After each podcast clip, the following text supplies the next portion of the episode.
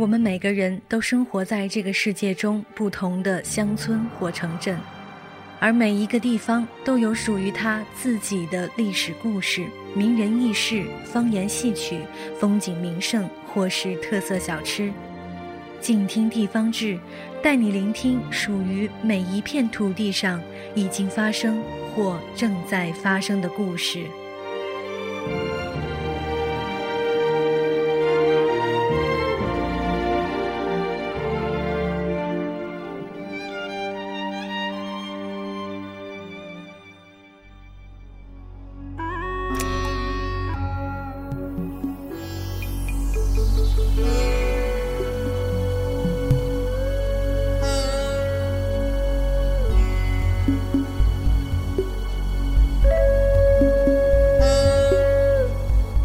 说起凉山彝族，总是带了点阴郁情绪，艾滋病、毒品挥之不去，那些死去的年轻人的灵魂，仿佛还盘绕在大山之中。云雾弥漫，远远看见披着彝族传统披肩查尔瓦的背影走在山头，就会叫人觉得阴阳交错。彝人的忧郁，或许是他们骨子里的，也或许是记录者们眼中的。或许他们也有另外一面，或许忧郁的总是与城市打上交道的人，而在原声之中总有力量。那么，在今天的静听地方志节目当中，主播古云将携手公众微信号“他者 Others”，和大家一起走进大凉山，来听到由作者布德布哈默一起讲述他家乡的故事。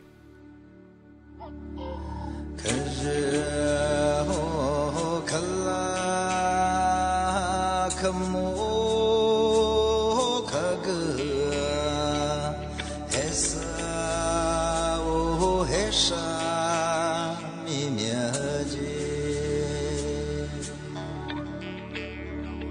的家乡凉山位于四川南部，是目前彝族人口最多的聚集区。人们千百年来在这片有着神奇传说和迷人景色的土地上生息繁衍，传承着彝族最古朴浓郁的独特文化。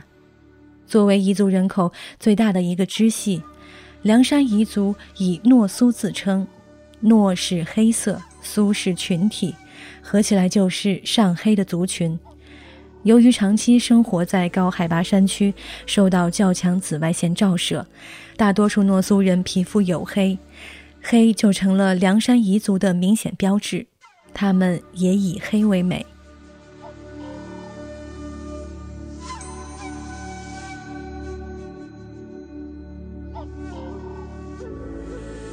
凉山彝族信仰原始宗教，长期以来，由于高山深谷的天然屏障以及自成一体的社会制度，让诺苏独具特色的毕摩文化得以延续。毕摩文化反映了彝人精神世界里对祖先、对自然万物的崇敬。作为一个从小生活在凉山的彝人，作弊是生活的重要部分，从小到大。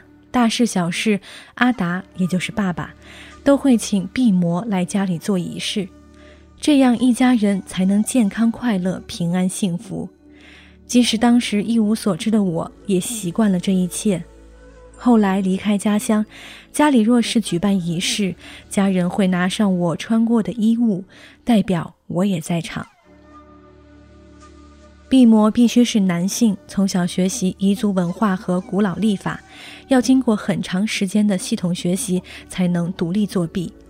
他们要上知天文，下知地理。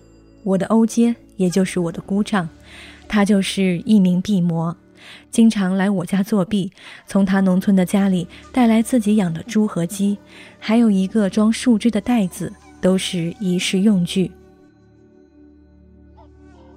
而是全家人时不时就从城里的家回到老家的村子作弊，交通不便，每次回去总要花好几个小时在路上，辗转颠簸，火车换汽车，再徒步两小时山路，才到达阿普，也就是爷爷的家。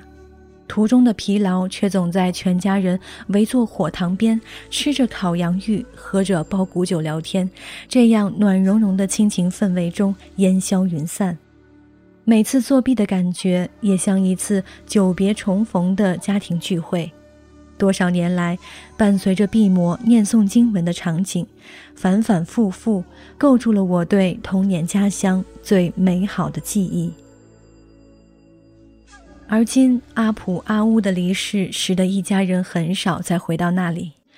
阿普屋前那棵高大的核桃树下，已看不见他披着查尔瓦席地而卧，手握一瓶包谷酒，醉醺醺的样子了。也因为欧街的缘故，成年后的我有机会从他那里了解一些作弊的事，得知原来仪式在日子和牲畜的选择上都有严格要求，仪式规模有大有小，根据被作弊人的情况而定。用树枝插成仪式场，不同仪式所需的树枝种类、数量、插法也各有不同，象征和代表的也不同。我常常好奇，他那本用遗文写满的《闭魔经书》里到底写了些什么，还有他平时作弊时嘴里念诵的经文都是什么？但我一直没勇气问，以他即使说了，我也听不懂字解。欧街一年四季常年在外作弊，从年轻时至今已经有了几十年经验了，算得上是一个资深毕魔。在彝族传统社会中，毕魔享有相当高的社会地位。说起毕魔，人们也总要说起苏尼，后者在传统社会中扮演神职角色。通过击鼓抖动等舞蹈做仪式，相当于一些地方的萨满，具有沟通人与神鬼的特殊能力。苏尼可以是女性，在传统里社会地位比毕摩低。我所见的苏尼很多都坐在街边，等着为前来找他的彝人占卜或做法。他们席地而坐，舞动手中的鼓，头和身体随着鼓晃动。那一刻，似乎真能感受到苏尼在和神鬼沟通交流，帮助人的身体和灵魂解脱。毕摩苏尼文化成为凉山彝族不变的信仰，贯穿我们的生活，融入我们的血液。尽管一度作为迷信被禁，开放以后，传统文化得以慢慢复苏，迷信的教法却已经根深蒂固。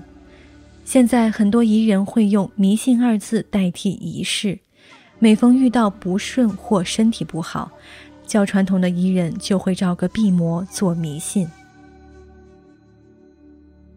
如今，毕魔除了被请到家中作弊，大大小小的节庆活动中，也可见到他们作为文化表演者的身影。另一方面，他们却与日常生活渐行渐远。前几年，在首府城市西昌的石马子街道上，还总能看到毕摩和苏尼在等人来找他们作弊。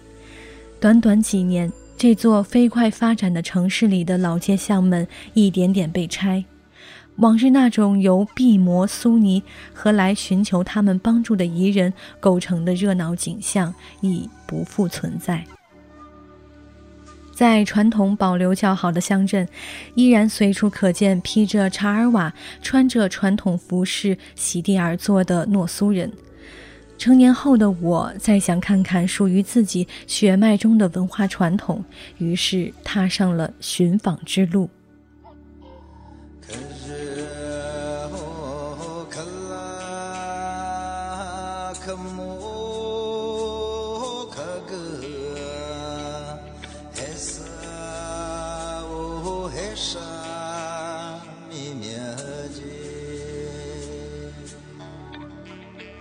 每年农历六月二十四是彝族火把节，彝人崇拜火，火把节自然也是每年最大的节日之一。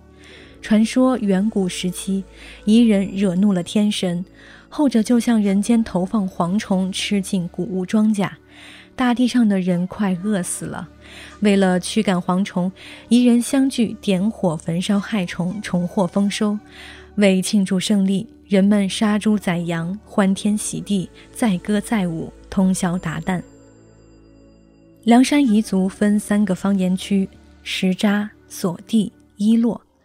我的家乡位于石扎，二零一三年，我到位于索地方言区的布托县，那里的火把节依旧原生。这是我第一次到索地，他们说的话我都有点听不懂。这里的诺苏服饰也颇具地方特色，用色大胆夸张，还有大片的银饰。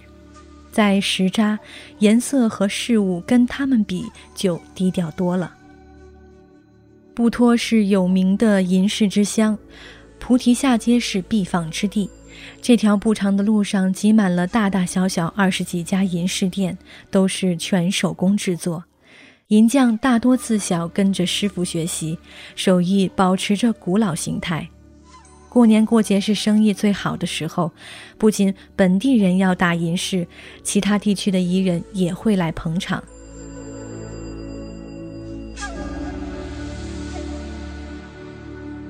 我在一家店里遇见了马海儿子，一家五口全靠他的手艺过日子。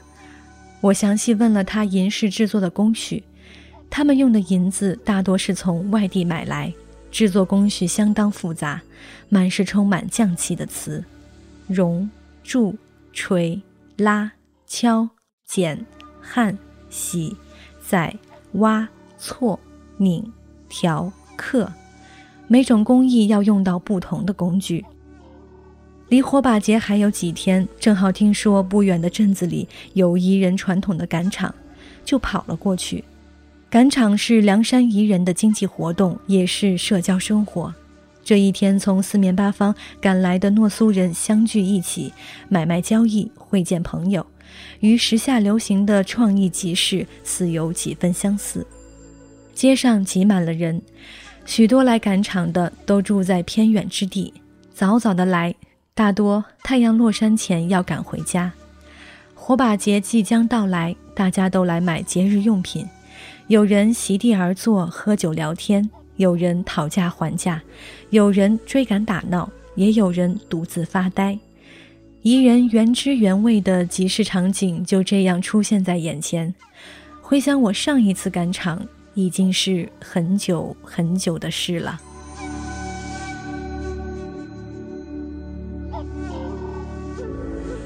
我从一位老人的穿戴上认出他是一位毕摩，他戴的帽子是作弊时用的。他被一群人围着，面前摊着件黑色马尾蓑衣，身上也穿着一件。人们正是被这件衣服吸引来的。老毕摩想出售它。我见过多种传统壁模服饰，但用马尾做的还是第一次见。如今已经很少有人穿了，只有在博物馆里才能看到。老毕摩在人丛中沉默着，兀自抽着旱烟，完全没有在兜售什么的意思。我无法揣测他此时的心情，只是知道，由于观念和生活的变化，生活在城里的诺苏很多都不再作弊了。这让越来越多的毕摩失业。这件马尾蓑衣所价上千，少人问津。待我到市集走了一圈回来，正看见老毕摩默默离开。他没能做成交易。那件穿着蓑衣的背影，寡淡却坚定的眼神，沉默的姿态，在我脑海中久久挥之不去。后来在不脱火把节的人群中。我又见到许多拥有这般神情的彝人，他们都是普普通通的族人，在偏远之地过着最平淡的生活。他们羞涩，充满尊严，恪守传统。我愿意想象，他们依旧懂得宜人古老的天文地理，懂得我心心念念的那些古彝经书。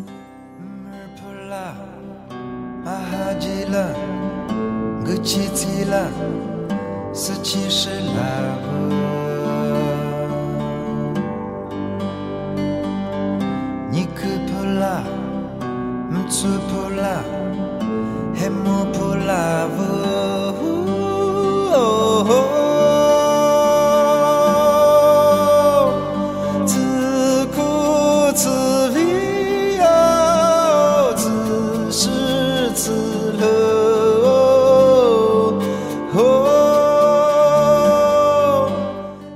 关于大凉山的故事，我们就跟随作者不得不哈默一起讲到这里。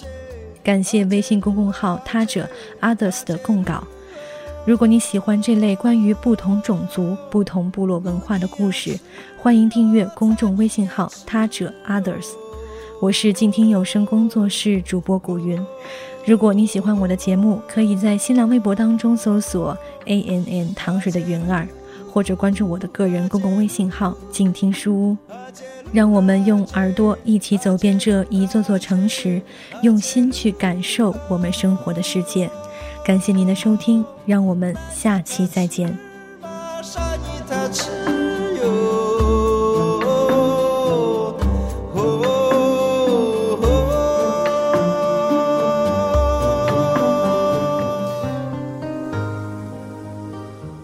本节目由静听有声工作室荣誉出品，安静聆听，让心宁静，静听有声，聆听内心的声音。